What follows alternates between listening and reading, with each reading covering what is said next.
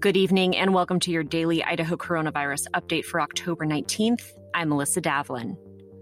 On Monday, the Idaho Department of Health and Welfare added 698 new cases and three new deaths to its statewide total.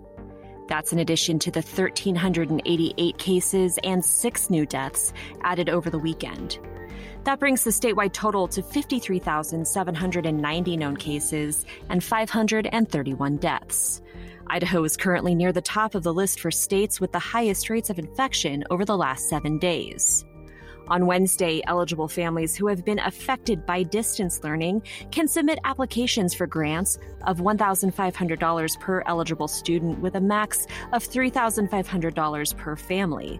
Submit those applications at strongfamilies.idaho.gov between October 21st and December 8th. We'll see you back here tomorrow, and until then, stay safe, Idaho.